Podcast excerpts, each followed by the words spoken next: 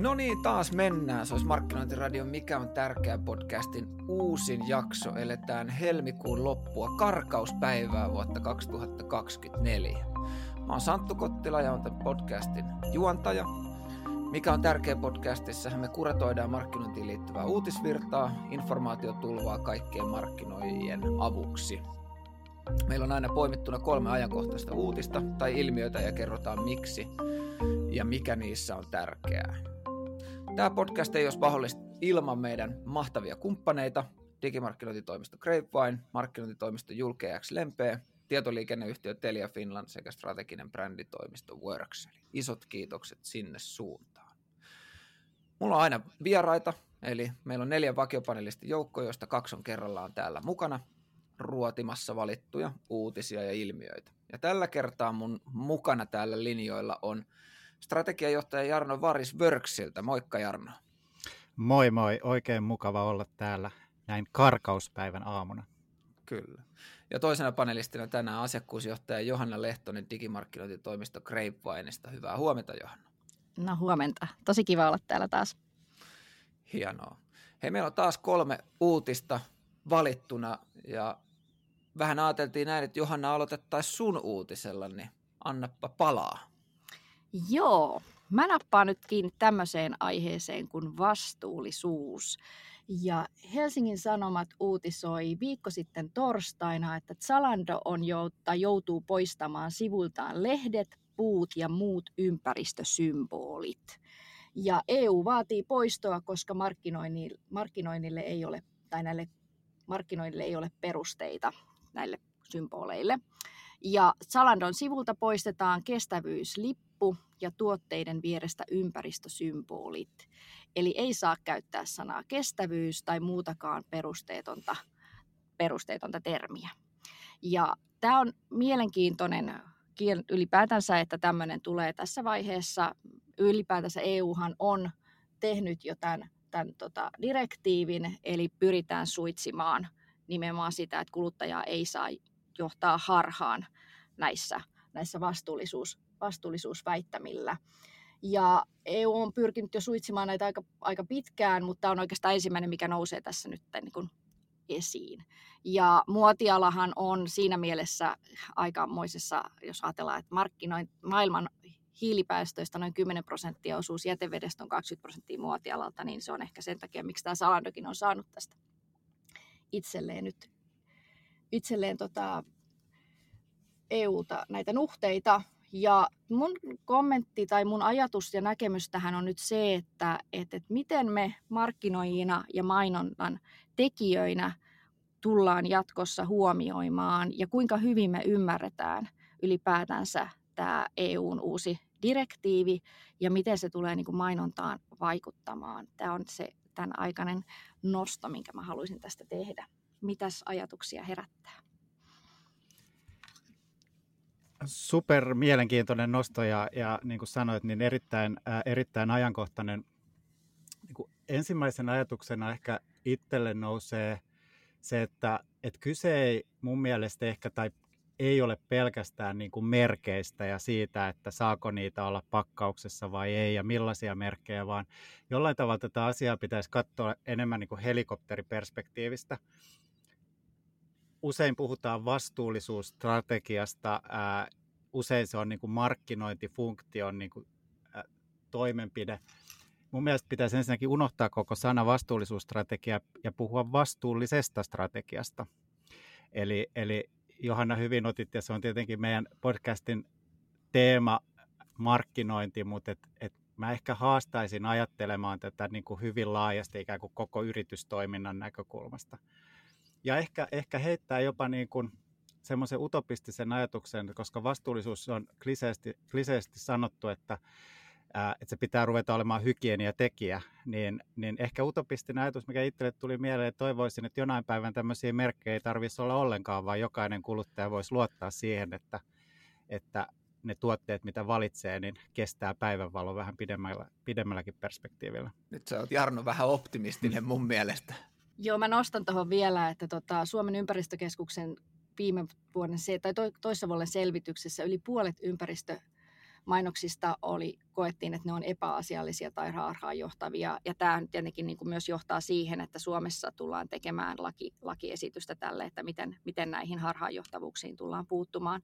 Mä itse koen silleen, että, että myös niin kuin yrityksen arvot. Mä olen samaa mieltä Jarno sun kanssa, että mäkin toivoisin, että vastuullisuutta viestitään ja markkinoidaan niin, että ei sanotaisi sanaa vastuullisuus. Sehän on niitä tekoja. Kerrotaan niistä, miten sen yrityksen arvon pohjasta, miten siellä niin kuin asiat. Ja sitten tähän painottuu nyt yritys, yritys niin kuin nimenomaan tähän ympäristöpuoleen.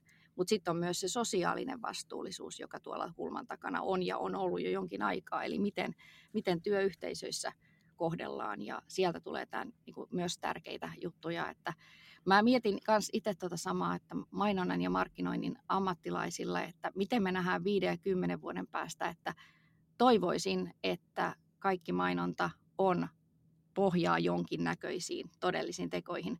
Silloin tämä fake it until you make it ei ehkä nyt sitten enää, enää ole se juttu. Mutta sitten mä nostan vielä yhden kulman tuohon mielikuviin. Eli jos nyt poistetaan niitä kaikkia vihreitä ja erinäköisiä puita ja mikä niin kuin liittyy jollain tavalla mielikuviin, niin mihin se raja vedetään? Koska kaikkien sivuillahan saattaa tämmöisiä olla. Ei, tämä on, mun mielestä, tämä on mun mielestä se mielenkiintoinen tässä näin, että kun lähdetään, aina kun lähdetään sääntelee, niin m- miten sitä sääntelyä voidaan sitten valvoa? Että niin kuin Chalandokin tätä kommentoi, että he mikä on mun mielestä hyvä viestintästrategia, hyvä tapa viestiä, että kun tämä päätös tuli, niin että täysin oikea päätös, me olemme tämän puolella, eikö niin? Me mm, teemme kaiken, kyllä. mitä täytyy. Ja sitten sanotaan, että odotetaanhan tätä samaa standardia muilta. Et tietysti ne alan kärkibrändit on aina vähän niin kuin tikun nokassa, mutta heillä on hyvä, hyvä pointti tuossa, mikä jää ehkä vähän mun mielestä pienelle huomiolle sekä, sekä tässä näissä molemmissa uutisissa, jotka muuten löytyy tuolta show notesista, niin kuin, niin kuin varmasti jo porukka, joka kuuntelee jo, jo useampaa jaksoa tätä, tätä ohjelmaa, niin ne aina sinne lisätään. Mutta se on tässä se haaste, että miten, miten tätä valvotaan silleen, että se on reilu. Aivan. Joo, ja niin kuin tuossa Santtu sanoikin, että ajatukseni oli hieman tota, äh, ehkä turhan optimistinen. Se oli tietoisesti sitä. Mutta se on hienoa. Äh, sitä, koska, tota, koska, koska jotenkin musta tuntuu, että välillä kuluttajia niin kuin aliarvioidaan ää, he, mm. heidän kykyään. Ja tässä mun mielestä liikutaan vähän sillä alueella. Ja, ja pakko vielä vähän heittää ehkä vettä myllyyn Euroviisu hengessä. Toinen niin kuin ajatus, mikä tuli, oli no more rules. Ää, eli, eli ratkeako nämä asiat sillä, että meille tulee mm. lainsäädäntöä, lisää sääntöjä, ää, sääntöjä sääntöjen päälle. Että, että jotenkin tuntuu, että aina löytyy sit niitä porsareikiä, jolla pystytään kiertämään. Jos nyt li- ollaan, ollaan tämmöisessä vähän niin kuin kyynisessä nä- näkökulmassa. Ei, siis ikuisena optimistina, niin kyllä, kyllä mun täytyy varmaan hypätä tuohon sun ky, niin kuin ky, kyynisyyden bandwagoniin siinä mielessä mukaan, että kyllä, kyllä mä mietin sitä ihan samaa asiaa, että miten, miten tämä on niin kuin mahdollista. Ja sitten, että kuinka pitkälle tämä niin kuin voidaan viedä, että kun mä luin tätä uutista, niin Zalandon täytyy poistaa kestävyys tuotehaun suodattimista. Mm, Eli kun siellä on niitä kymmeniä tuhansia tuotteita, joista osa on ihan kestävästi mm. toteu, niin kuin tuotettuja, joissa se, se niin kuin sekä, sekä tuot, tuotantopolku että ne materiaalit, niin ne on kestävästi. Ja nyt niin kuin, joka haluaisi ostaa niitä tuotteita, niin sä et voi ostaa niitä Salandon kautta enää, ellei sä tiedä tasan tarkkaan, mitä brändiä sä oot ostamassa. Niin tämä mun mielestä osoitti sen, että okei, nyt tuossa kohtaa mentiin vähän liian pitkälle.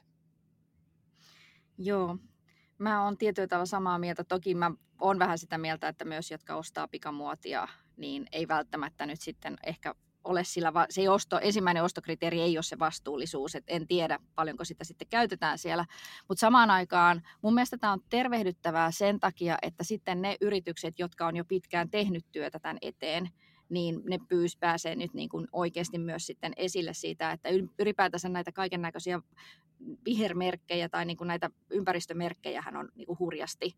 Ja nyt nekin ruvetaan käymään läpi ja ne pitää olla oikeasti sertifioitua ja EUn, EUn hyväksymiä.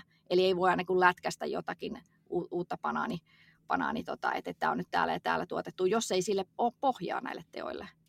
Santtu. Mä kysyn teiltä, pitäisikö noiden sertifikaattien kaikkien, koska nyt osahan niistä on yksityisten tahojen mm. ää, määrittämiä, niin pitäisikö kaikkien noiden sertifikaattien, oli kyse nyt sitten muodista vastuullisuudesta ihan mistä tahansa, vaikka, vaikka elintarvikkeista, niin pitäisikö niiden olla niin kuin ke- keskitettyjen viranomaisten, eli kansallisten organisaatioiden tai EU-tapaisten organisaatioiden myöntämiä ja hallinnoimia? Mä luulen, että sitä kohti mennään. Eli, eli nyt esimerkiksi OK on EUn ympäristömerkki tai pohjoismainen joutsenmerkki, koska ne on niin kuin vahvasti sertifioituja kolmannen osapuolen. Mutta kyllä mun mielestä se helpottaisi myös niin kuin meidän jokaisen elämää, että me tiedettäisiin, että ne varmasti on. Nythän niitä merkkejä on ihan, ihan villilänsi.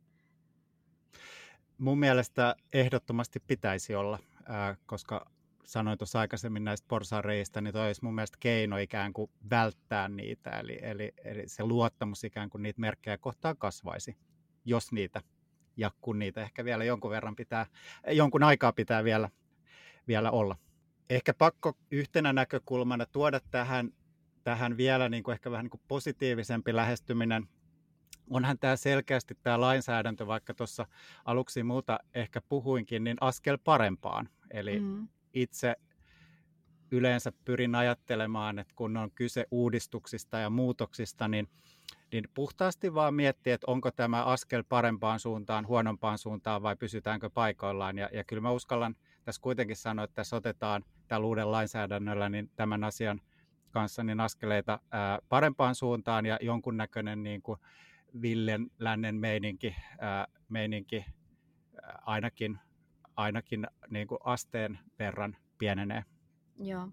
Ja kyllä mä itse samaa mieltä siitä, että se tietoisuus meille kaikille markkinoijille, jotka mainontaa tekee, että me osattaisiin myös välttää niitä yleisimpiä. Että tässä on tämmöisiä keissejä, mitä on nyt noussut keväällä esimerkiksi Finnairin, en tiedä muistatteko sen polttoaine, polttoaine tota, keissi, missä sitten vältettiin uudistuvaa polttoainetta, eihän sitä käytetty kuin 0,2 prosenttia, ja sitten se jostain syystä oli päätynyt mainokseen 80 prosentin osuudella.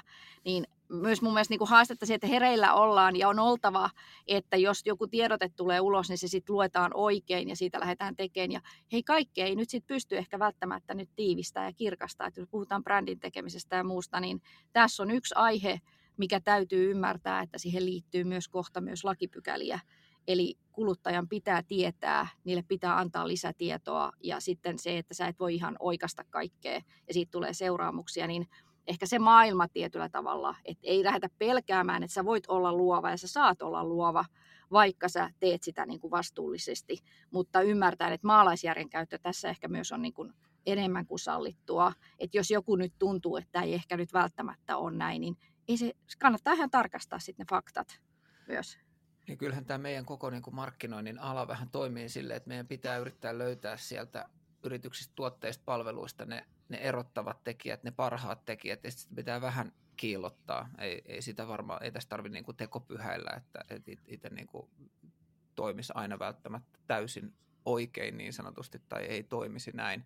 Mun mielestä paljon puhutaan mediassa niin kuin medialukutaidosta – Mm-hmm. Ja, ja sillä yleensä viitataan tähän niin kuin journalismin ja uutisoinnin niin kuin kuluttamisen taitoon ja sen ää, tällaiseen niin kuin kriittisyyteen siitä, että vaikka sä luet, luet uutisia, niin pitäisi aina ajatella myös, että tällä on varmasti tällä kolikolla toinen puoli. Ja mun mielestä niin kuin liian vähän puhutaan niin kuin mainonnan tai markkinoinnin lukutaidosta. Että ihan samaan Kyllä. tapaan ää, ihmisten, ihmisille pitäisi kouluttaa sitä, että et mikä mainonnan tarkoitus on – ja, ja miten tällaisia niin kuin yritysten lupauksia, minkälaisten suodattimien läpi niitä pitäisi kyetä lukemaan?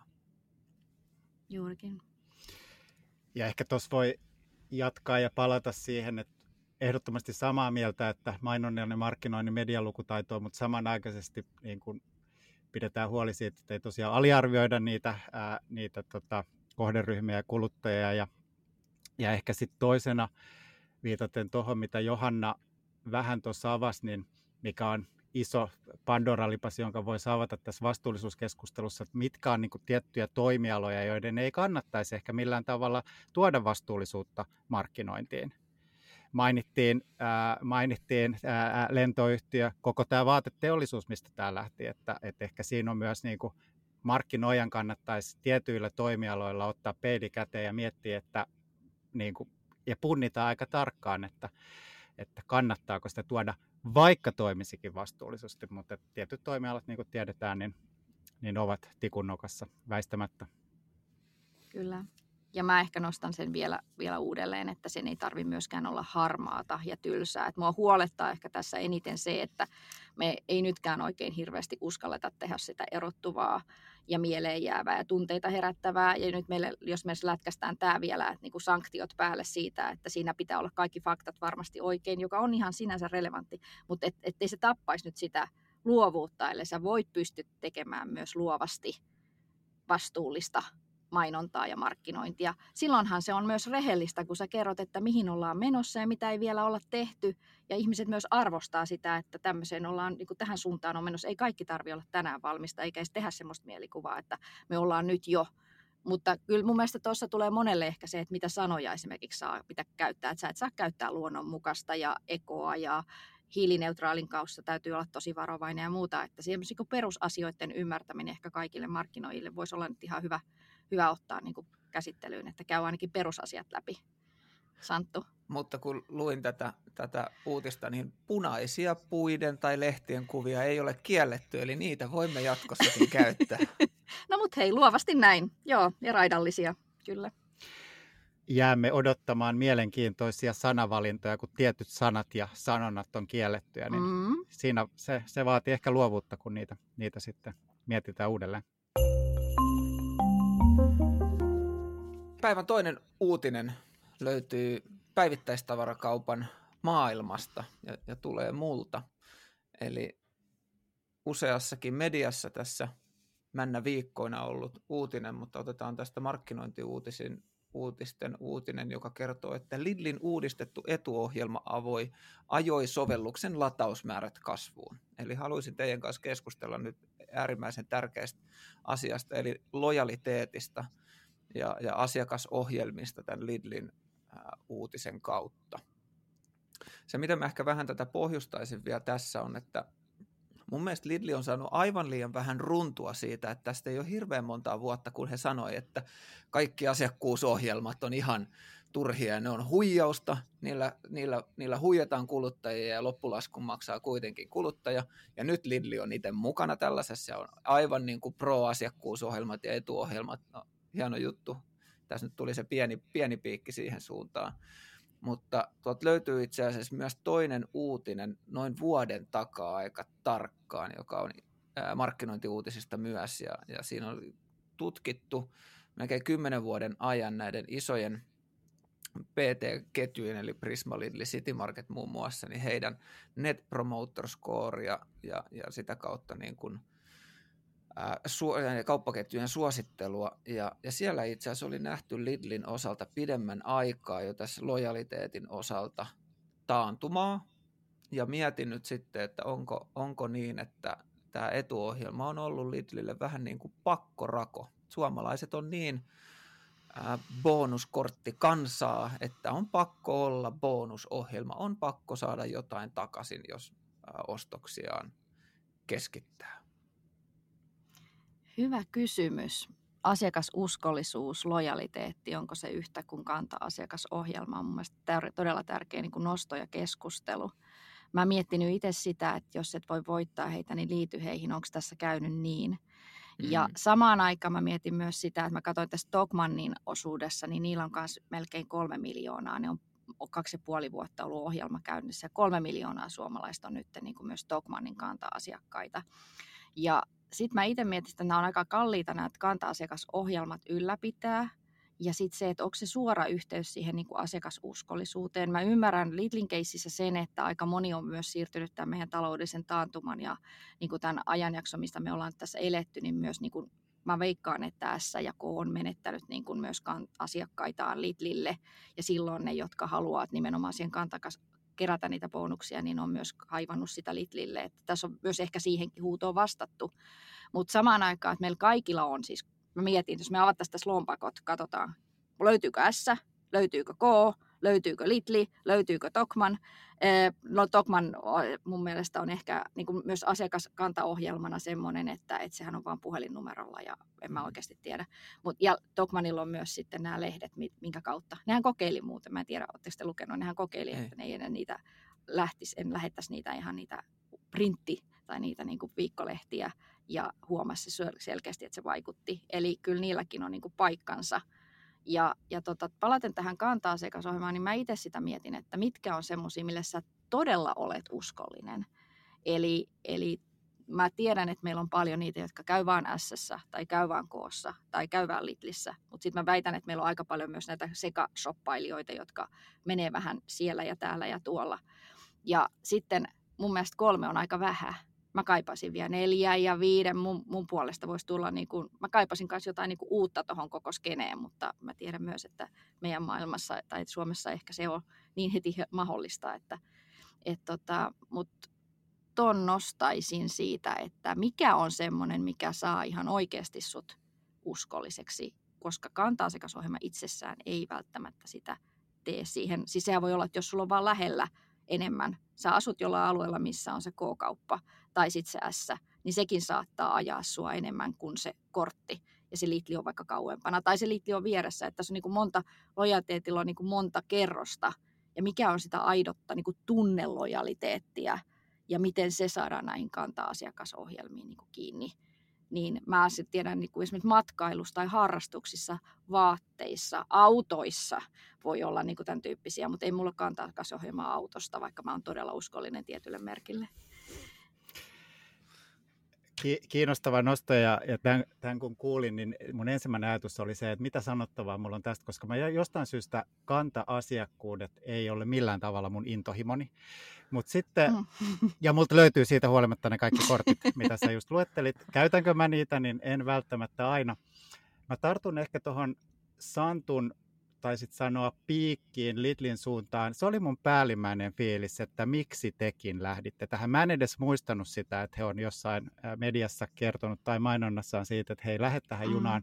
Mutta siitä huolimatta mun eka fiilis oli, että miksi tekin lähdette tähän. Eli, eli mun päässä jotenkin Lidli niin kuin antautui ja, ja lähestyi ikään kuin näitä muita väärällä tavalla nyt tässä kohtaa. Mä ymmärrän ja nyt kun näkisit tämän lojaliteetti NPS-luvut, niin siellä on varmasti taustalla tämmöisiä, ja tietenkin on rationaalisia syitä, mutta se oli jotenkin semmoinen fiilis, että nyt tuli, ei, tämä ei ole hyvä juttu ollenkaan, vaikka järjellä ymmärrän tämän. Niin. Mä mietin tässä kanssa, kun, kun tota, katsoin näitä taustoja, niin voisiko tästä vetää sellaisen johtopäätöksen, että jos sä haluat tuoda Suomeen onnistuneen niin kuin kauppaketjun, oli se sitten päivittäistavarakauppaa tai käyttötavaraa, niin sulla pitää olla bonusohjelma, jolla pitää saada kuponkeja tai rahaa tilille. Niin, mutta tuoko se siltikään? Saatko sä siltikään sitä sydäntä puolelle täysin? En tiedä, saatko sydäntä, niin. mutta jos sä saat lompakon, niin riittääkö mm. se? Mm. No riittää tietenkin tietyllä tavalla, niin. Niin, kyllä mä, kyllä mä tarttuisin tuohon sydämestä, mm. en tiedä, tai en usko, että saa ää, perinteiset kanta-asiakasohjelmat, mutta kyllä sitten jos ajattelee yksinkertaisesti ja, ja ehkä jollain tavalla naivistikin, että jos mä nyt saan asioita halvemmalla sen takia, että mä oon kanta-asiakas, niin mikäpä ettei. Eikä mene siihen niin kuin sen syvemmälle, että mitä tämä sitten oikeasti maksaa ja onko tämä edullista, vaan, vaan jos ja kun itsekin on haksahtanut monesti siihen, että sanotaan, että oletko kanta-asiakas, ai et ole, jos liityt, niin saat 20 pinnan alennusta, niin miksi en liittyisi? Mm. Eli, eli kyllä se lompakko on niin kuin tässä mun mielestä driveri. Mutta mä, mä nostaisin noihin, mä haastaisin vähän noita ohjelmia. Sitten kuitenkin, jos mä oon niinku pitkään ollut jonkun yrityksen, puhutaan esimerkiksi pankeista ja vakuutusyhtiöistä, niin mä en muuten sitten enää ihan hirveästi sitä etua saa. Päinvastoin musta tuntuu, että mä oon sitten se nettomaksaja siinä puolella. Ja operaattorit. Kiitos. Ja niin? operaattorit, kiitos vaan. Niin, niin mä mietin sitä, että hei, yritykset, pitäisikö teidän olla uskollisia meille asiakkaille, meille pitkäaikaisille asiakkaille, koska mä voisin ihan oikeasti nyt niin kuin arvostaa sitä, että jos mä oon ollut pitkään asiakas, niin te kohtelisitte mua vähän eri lailla. Ja mä saisin siitä jotain, koska toi, että sä liityt ja sä saat sen ja that's it. Ja sitten sit on vähän aikaa maksaa kolme, ota neljä tai mitä vastaavaa, niin se ei ehkä ihan vielä riitä siihen, että mä niinku oikeasti olisin sulle uskollinen. Tätähän on tutkittu myös ja se toinen näkökulma tähän aiheeseen on se, että, että kun ihmiset tosi nopeasti, niin kun, että tämä on psykologinen ilmiö, että ihmiset tosi nopeasti sit ottaa tämmöiset edut niin kun – sä viittasit aikaisemmin tuossa Jarno hygieniatekijöihin, että et se on mm-hmm. sitten niinku oletettu, että okei, että jos mä saan kerran kvartaalissa hienon kangaskassin tai, tai mitä ikinä se sitten onkaan, niin sitten yhtäkkiä se on niinku se oletus. Sitten jos se viedään pois, niin sitten ollaan tuolla parra, parrikaadeilla soihdut kädessä, että ei, tätä ei voi viedä minulta pois. No sä oot alun perinkin saanut sen ilmaiseksi. Ei, tämä on minun saavutettu etuni. Saavutettu etu on aina saavutettu etu. Ää, pakko ehkä heittää nyt niin kuin vastakysymys ennen kuin annan omaa näkökulmaani tähän näihin kanta-asiakkuuksiin tietenkin aina liittyy vahvasti tämä datan keruu, niin mitä mieltä te olette siitä, että teidän ostohistoriaa ja dataa kerätään? Mulla on oma näkemys, mutta en kerro sitä vielä. Mä voin aloittaa. Mun puolesta saa kerätä. Ja totta kai mä tiedän, että siinä on myös nyt niin kuin tullut nämä GDPR-suojalait ja muut vastaavat, mutta edelleen mä haluaisin niillä sitten myös itselleni jotain. Hyvin itsekkäästi. Olen itsekäs ihminen. Jos minä, haluan, jos minä annan minusta arvokasta tietoa, niin mitä etua minä siitä saan.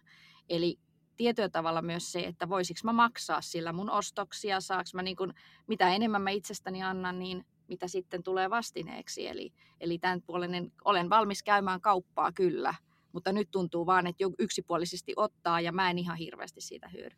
Onpas tänään negatiivista, mutta siis olemme pos, posin kautta, yritykset tarvii asiakasdataa saadakseen asiakasymmärrystä, parantaakseen asiakaskokemusta, sitä vastaan en kyllä ole.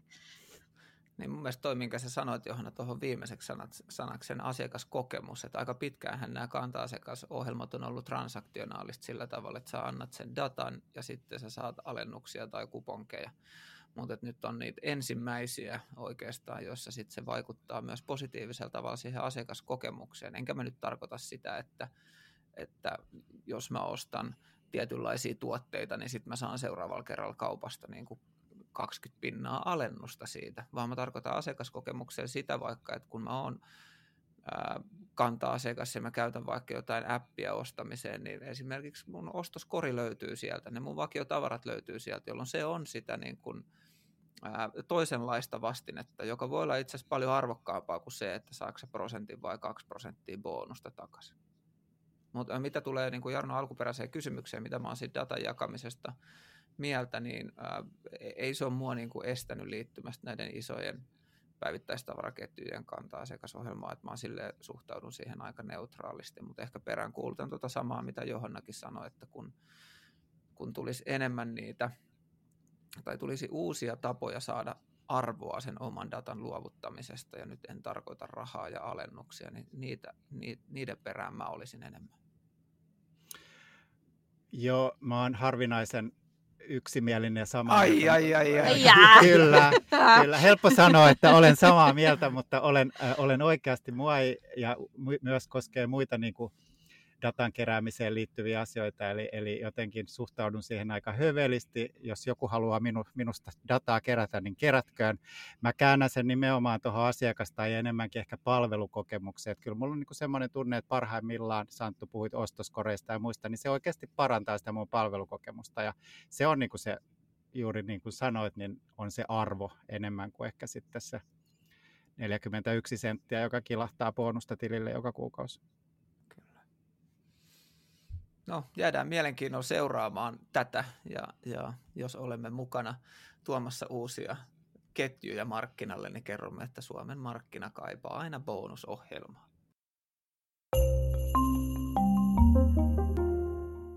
Päivän kolmas nosto tulee Jarno sulta. Ole hyvä.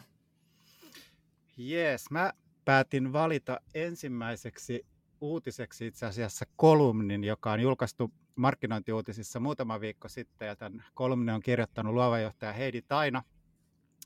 Jo pelkästään sen kolumnin otsikko herätti mun mielenkiinnon, eli se otsikko kuuluu Toimiston ekosysteemi pysyy tasapainossa, kun palkintosonnit pidetään kurissa ja muutkin lajit saavat tilaa. Se ei ole ehkä tuo otsikko pelkästään se syy, miksi mä päätin valita tämän.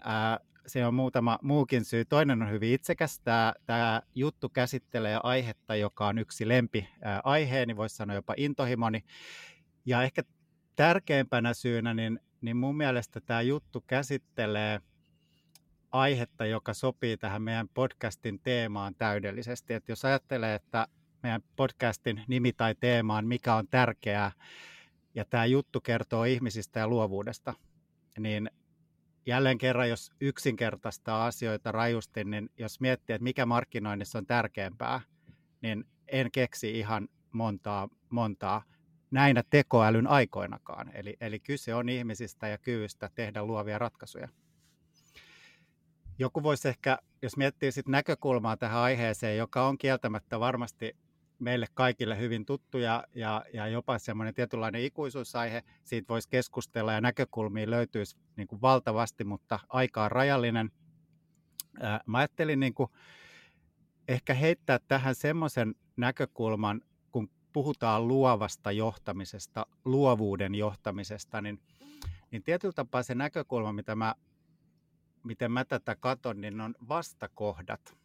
Eli taitava luova johtaminen on mun mielestä vastakohtien oivaltamista ja sietokykyä toimia niiden vastakohtien välissä ja niiden kanssa. Ja jotta tämä jää ihan näin abstraktiksi, niin, niin mä heitän yhden, yhden täkyn ja si, sitä kautta ehkä teille sitten pallon. Ää, mitä mä tarkoitan vastakohdilla? Niin mä tarkoitan esimerkiksi stereotyyppisiä ihmisiä, joita itse asiassa tämä kolumni hyvin taidokkaasti, luovasti ja viihdyttävästi käsittelee. Jos joku kuvittelee, että stereotyyppiset karikatyyrihahmot ovat esimerkiksi mainostoimistomaailmasta poistuneet, niin on väärässä. Edelleen meiltä löytyy hyvin paljon kaikenlaisia palkintosonneja ja päiväperhoja ja niitä, jotka paukuttelee henkseleitä ja joiden eko on suurempi kuin ää, neukkari. Ja, ja kyllä, jos miettii sitten luova johtaja Parkaa, niin, niin kyllä mä sanoisin, että hänen tärkein kyky ja, ja, ja on, on itse asiassa johtaa ihmisiä ja saada näistä kaikista erityyppisistä, hyvin vastakohtaisista persoonista paras mahdollinen irti. Ja kyllä se vaatii tietenkin sen ihmisjohtamiskyvyn lisäksi niin tietenkin va- va- vahvaa niin osaamista ja substanssiosaamista, koska olit se sitten päiväperho tai, tai palkintosonni, niin ää, ei ole mahdollista saada semmoista tietynlaista ää, arvostusta, jos ei sulla ole sitä osaamista siellä taustalla. Mutta tämmöinen nosto, mitä ajatuksia herättää? Joo, todella mielenkiintoinen. Ja vähän ehkä tässä kun naureskelimme itse tälle meidän aavistuksen niin kuin ehkä mollivoittoiselle tai negatiiviselle suhtautumiselle näihin kahteen edelliseen uutiseen, niin mun on pakko sanoa tästä kolumnista, kun puhutaan, että tässä on siis ää, esitellään just luovan tiimin erilaisia rooleja stereotypioiden kautta, niin tässä on pysytty positiivisissa ominaisuuksissa, minkä mä huomasin tuossa, kun mä olin lukenut varmaan neljä, viisi kuvausta, että hetkinen, että täällähän ei niinku, näistä stereotypioista, karikatyyreistä, täältä ei nosteta negatiivisia puolia, vaan ainoastaan ne vahvuudet, mikä oli ihan se, että niinku wow ja, ja, niinku loistava tapa käsitellä. Ja varmaan puhutaan kohta siitä, että, että minkälaisia yhdistelmiä koemme itse näistä olevamme, mutta ennen kuin mennään siihen, niin mun tässä oli oivallisesti niin kuin kuvattu, vaikkakin se oli sen luovan suunnittelun ja luovan tiimin toiminnan näkökulmasta erilaisia rooleja ja niiden tärkeyttä siinä kokonaisuudessa, niin tämä käy kaikkeen työelämässä, kaikkeen markkinoinnissa, et, et ei pelkästään luovan, luovan tota, tiimin toimintaan. Tämä oli, tämä oli mun mielestä niin kuin todella, todella mielenkiintoinen kolumni ja to, todella hyviä näkökulmia.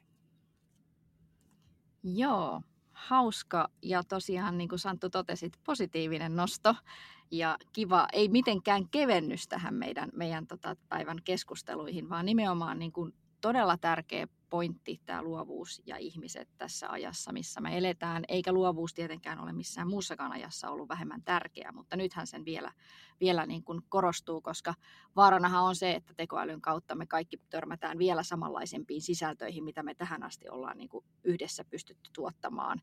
Ja taas alleviivaten sitä rohkeutta, jopa ihan semmoista niin kuin tietyllä tavalla hurjaakin luovuutta perään kuuluttaisin. Ja se vaatii kyllä sitten, niin kuin sanoit, että se vaatii kestävyyttä, mutta se vaatii myös kykyä niin kuin ymmärtää vahvasti erilaisuutta.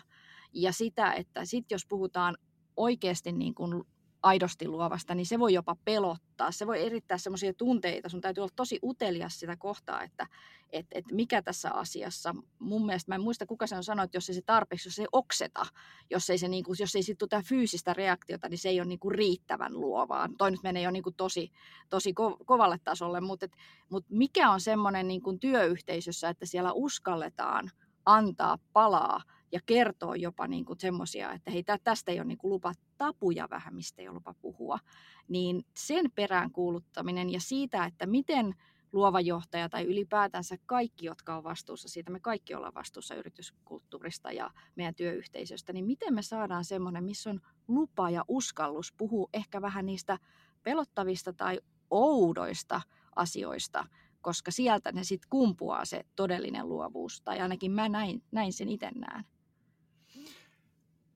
Erittäin kiinnostava näkökulma, mitä, mitä otit tuossa esille, ja siitä, siitä on helppo jatkaa, jatkaa ää, työyhteisö ja, ja, ja tietyllä tapaa myös se, että kenen vastuulla loppujen lopuksi se luovuus ja sen johtaminen on. Luin yhden toisen artikkelin tästä, tästä on tietenkin kirjoitettu paljon, ja siinä oli mielenkiintoinen ä, otsikko, joka myös oli tämmöinen tietynlainen vastakkainasettelu. Se oli luovuuden johtaminen ja johtamisen luovuus. Ja, ja siinä puhuttiin paljon siitä, että no ensinnäkin siitä, että, että luovuutta, jos ja kun se ymmärretään niin laajasti kuin se pitää ymmärtää, niin ei voi sysätä yksittäisen ihmisen tai yksittäisten ihmisten vastuulle. Ja jos ajatellaan nyt sille perinteisen organisaation näkökulmasta, niin kyllä mä sanoisin, että sen ylimmän johdon, ja puhutaan nyt vaikka ihan toimitusjohtajasta, niin hänen vastuu on todella, todella suuri. Ja siinä tullaan just siihen, että miten sitä koko työyhteisöä ja sen ilmapiiriä rakennetaan, jotta se mahdollistaa sen luovuuden. Ä, et, et sillä tavalla jossain johonkin omaan muistiinpanoon kirjoitinkin, että, että no, su, suoraan, että toimitusjohtajan vastuu on aika iso ja, ja, ja, ja ei voida jättää ikään kuin luovaa johtajaa yksin näiden asioiden kanssa. Joo, ja mun mielestä tässä niin kuin, saattaa jäädä tässä artikkelissa tämän niin kuin, äh, näiden stereotypioiden varjoon, mutta mun tässä lopussa puhutaan hyvin siitä johtajan vastuussa, oli kyseessä nyt sitten luova tiimi tai mikä tahansa muu, että äh, sanotaan, sanotaan niin kuin näin, että – hyvä luova johtaja osaa myös tarvittaessa ottaa minkä tahansa lajin paikan tässä systeemissä ja tiimissä. Eli, eli se on niin kuin se, se, se johtajan vastuuhan on, että, että se ryhmädynamiikka toimii ja jos jonkunlainen tietty rooli tai, tai henkilö sieltä puuttuu, niin sitten pitää vähän niin kuin itse pystyä olla niissä saappaissa, jotta se kokonaisuus toimii mahdollisimman hyvin. Joo, ja on myös pystyttävä tuntemaan ihmiset, kohtaamaan ihmiset sellaisina. Että hän vaatii myös sitä, että työyhteisössä uskalletaan olla omia itseään. Että tuossa on niin kuin tosi monta, tuossa tota, kolumnissa on kerrottu monta ty, niin kuin persoonallisuustyyppiä. Ja sitten mä väitän, että meillä, meillä saattaa olla piilossa näitä persoonallisuustyyppejä, mitä me ei välttämättä edes uskalleta tuoda. Että näin, ainahan näissä on niin kuin yleistystä, että me voidaan olla niin kuin hybridi näistä monestakin – ja se, mikä mua ehkä eniten että, että mietityttää, että, että kuinka paljon työyhteisössä me piitetään ja peitetään itseämme, että me saadaan työajan ulkopuolella olla vaikka kuin luovia jossain kesämökeillä tai puutarhoissa tai mitä me tehdään niin kuin vaikka mitä. Ja sitten me tullaan niin kuin työpaikalle, me ollaan siinä meidän roolissa, että ei mun, tämä ei kuulu niin kuin mun tontille, että kun meillä on toi meidän luova johtaja, meidän luova tiimi, niin ne on luovia. Ja sitten samaan aikaan kuitenkin, jos miettii tulevaa työelämää, niin nimenomaan luovuus ja ajattelu ja ajattelun eri kriittiset ajattelut, analyyttinen ajattelu, ne on niitä supervoimia tulevaisuuden työelämässä. Niin tähän mun mielestä pitäisi enemmän puuttua, että jos sä oot siellä työn ulkopuolella todellakin niin kuin teet tosi, niin miksi sitä ei, sit, miksei, miksei se tule mun, niin kuin mun mukana tai sun mukana sinne työpaikalle ja miten me saataisiin se tuotua myös sinne työpaikoille ja tehtävään kun tehtävään. Se idea, uusi idea mistä tahansa voi tulla aivan keneltä, vaan sen ei tarvitse tulla just sieltä luovalta osastolta. Ja mun mielestä luova osasto on jo niin kuin lähtökohtaisesti vähän niin kuin vinoajateltu systeemi. Psyko, psykologinen turvallisuus varmaan sen, sen ympärille mm. paljon, paljon tota nojautuu. Miten, Jarno, saadaanko me nyt jo puhua näistä, tota, että ketä tyyppejä me ollaan? On, Tämähän on varmaan Apu. aina, että me ollaan kombinaatio useampaa, niin saako valita kaksi vai miten sä määrittelet? Saa valita, saa valita. Olemme kaikki, meissä kaikissa varmasti asuu useita, mutta toki on kiinnostavaa kuulla, että mikä on se hallitseva lajike, mitä te edustatte. Mä voin, mä voin vaikka aloittaa, kun se varmaan nä, niin kuin oikein, se välittyy musta, kuinka innokkaasti mä haluan näistä kertoa. Näitä on siis kuusi näitä eri stereotypioita hauska myös nähdä, kuinka paljon meillä menee nämä, nämä päällekkäin vai ristiin. mehän ollaan kaikki yhdistelmä näitä kaikkia var, varmastikin, mutta jos mä nyt valitsen kaksi, niin mä valitsen täältä ää, papukaijan ja hintahaukan. Hintahaukka on ehkä ää, nimenä vähän toisenlainen kuin mitä tämä kuvailu, mutta hintahaukasta sanotaan näin, että on tarkkanäköinen ja usein erittäin analyyttinen tekijä, joka lukee briefin uudestaan vielä silloinkin, kun muut ovat jo täydessä vauhdissa. Muistuttaa kaupallista tavoitteista tarvittaessa hyvinkin terävästi ja osui havainnoissaan poikkeuksetta oikeaan. Huomaatte tämä positiivinen klangi, josta puhuimme, niin toistuu. Ja papukaija on sitten taas häikäisee helposti näennäisellä viisaudellaan, vaikka suurin temppu on toistaa muiden sanomisia. Joskus tämä piirre on kuitenkin se kaikista tärkein, sillä vilkkaassa keskustelussa hyvätkin ideat saattavat mennä ohi, jos kukaan ei nosta niitä uudelleen pintaan. Minä olen hintahaukan ja papukaijan risteytys. Mites no niin. Mä, mun oli pakko mennä nyt ihan vielä kertaalleen nämä lukemaan ja miettimään tätä hybridiä, niin ää, toi hintahaukka puhuttelee. Mä peesaan siinä Santtu, että sit, sitä puolta elää vahvasti. Mä nostasin myös ton päiväperhon ehkä vähän ominaisuudeksi kepeä luova mieli, joka saa kaiken näyttämään niin helpolta, että häntä on helppo erehtyä pitämään pelkkänä liihottelijana. Älä kuitenkaan anna Korean valepuvun hämätä, sillä perhoseksi ei muututa ilman pitkää kotelovaiheen kypsyttelyä. Ja vielä mä ehkä pistän vähän, kyllä musta tota työmyyrääkin elää. Ja työmyyränä tässä tarkoitetaan, tämän lajin edustaja on useimmiten nuori lupaava suunnittelija, tunnollinen projektihenkilö tai tuotantotyön parissa ahkeroiva yksilö. Myyrä nukkuu vain muutaman tunnin vuorokaudessa, jos sitäkään, ja hänen nimikirjaimensa voi pongata Google Slidesin kalvoilta liikkumasta juuri öiseen aikaan, jopa viikonloppuisin. Tätä on tätä piirrettä on hiemaus ja ripaus, varsinkin en näitä podcasteja edeltävänä yönä. Loistavaa. Meitä kaikkia selvästi yhdistää se, että meistä löytyy hintahaukkaa, koska se on se, minkä itse, itse myös tunnistan itseni sieltä, mutta sitten mun on pakko sanoa vaikka jos peiliin katsoo ja, ja, ja muuten, niin en koe, että minusta löytyy kauheasti sonnia, mutta kyllä mä sanoisin, että semmoinen tietty palkintosonni myös meikäläisessä asuu, eli palkintosonnin kuvaus kuuluu näin. Haistaa jalometallin herkimmillään jo hennosta idean alusta, vaikkei olisi itse edes samassa huoneessa. Itsepäinen ja usein sangen kovaääninen asioiden eteenpäin puskee, joka oikein valjastettuna on varsin kelvollinen työjuhta. Eli, eli kyllä, kyllä tunnistan, tunnistan tota, tämän piirteen myös itsestäni ja toki on tässä vuosien varrella ollut ilo ää, työskennellä ja, ja tota, luova johtaja hattu päässä ja, ja oikeasti nähdä näitä kaikkia hahmoja, hahmoja joka toimistossa. Tämä oli, hei, tämä oli loistava lopetus tähän tämän, tämän aamun tota, tai tämän podcastin keskusteluihin. Ja, ja tosiaan linkki tähänkin kolumniin löytyy tuolta show notesista, niin käykää luke, lukemassa stereotypiat ja miettikää sitten, että missä, mi, mi, mistä, minkälainen kuvaus sopii sitten itseenne. Me ollaan hei erinomaisen kuulijapalautteen myötä otettu käyttöön myös tämmöinen loppusummaus näille kaikille käsitellyille aiheille tässä podcastin lopuksi. Niin Johanna, miten sä summaisit keskustelua Chalando, Chalando ja vastuullisuusaiheen ympärillä? Mä summaisin niin, että ollaan uteliaan, luovan uteliaita myös niin kuin tähän uuteen maailmaan, missä, mitä direktiivitkin meille, meille nyt niin kuin tuo. Ja muistetaan, että vastuullisuus pohjaa arvoihin ja aitoihin tekoihin, eikä se nyt niin vaikeaa ole. Muistetaan vaan kertoa niistä oikein. Yes. Mä summaisin tuota Lidlin etuohjelma uutista ja, ja ilmiötä sillä, että Suomi on selkeästi etuohjelmien maa ja ja ehkä sitten samalla antaen pienen piikin, mutta myös kehut Lidlin suuntaan, että kun he ovat huomanneet, että, että ehkä Suomessa ei voi onnistua ilman etuohjelmaa, niin ollaan uskallettu kääntää kelkka siitäkin huolimatta, että jotkut näsäviisaat jossain podcastissa saattaa siitä irvailla, niin uskalletaan myös kääntää kelkkaa, jos sille on perustellut syyt. Ja mä summaisin tätä luovan johtamisen keskustelua ja erilaisia laikkeita hyvinkin lyhyesti niin, että jos haluaa onnistua luovan ja luovuuden johtamisessa, niin sun, sulla pitää olla kyky johtaa samanaikaisesti lempeästi ja vaativasti.